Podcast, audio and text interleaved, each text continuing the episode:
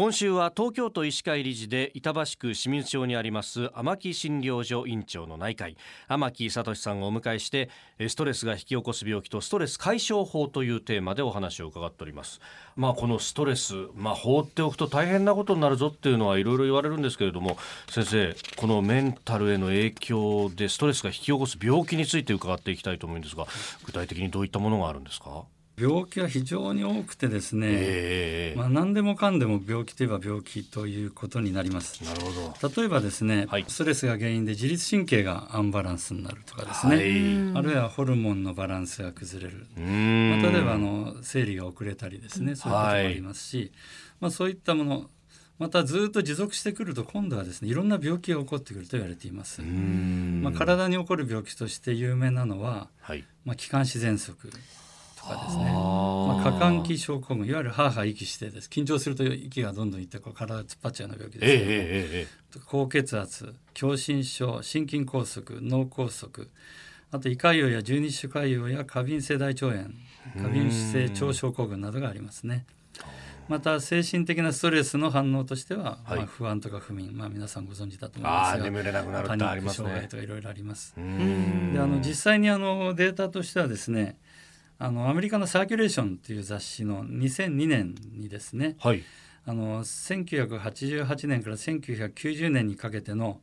脳卒中冠動脈性の心疾患がん起用歴のない日本人の男女7万3424人を自覚的なストレスがのの程度によってですね分けてですね、はい、それを経過を観察したという報告があります。これによると女性の高ストレスグループではですね、はい、低ストレスグループに比べて、脳卒中と冠動脈性の心疾患で亡くなるリスクがおよそ2倍になったと。2倍 ,2 倍、はい。まあ、男性ではですねこれほど明らかではないものの、はい、心筋梗塞で亡くなる方のリスクは高かったということです。つまりあの、まあ、ストレスが加わるとですね、はい、交感神経が興奮してですね、あの血管が縮こまるんですね。で血圧がさっと上がると、血圧が上がる。血液をどんどん筋肉に流す。心臓がおろそかになるっていうんですかね。そういう関係で、まあ、いろんなことであの血圧が上がるという原因になります。であと国立がん研究センターではですね、はい、40から69歳までの男女10万人ぐらいに対してですね、えー、17年ぐらいのですね、はい、追跡調査をしました。でこれがですね自覚的ストレスの程度とがんにかかるリスクの関係を見たわけですね。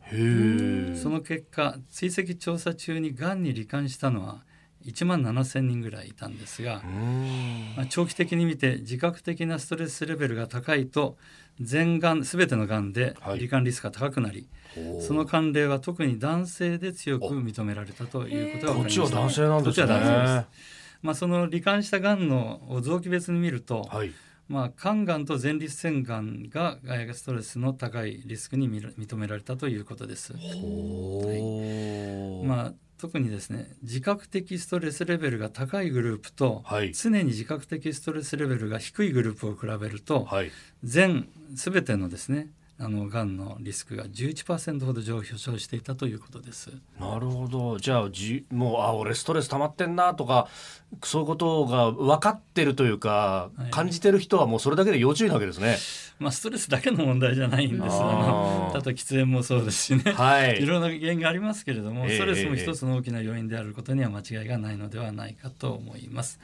あと。まあ、血圧に関してもですね面白い話があって、はい、これはあの、大阪がん循環器予防センターのホームページに例があるんですが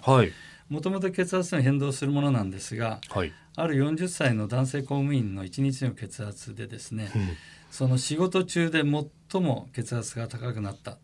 はい、っていうのはいつかというとこれはね会議中ということです。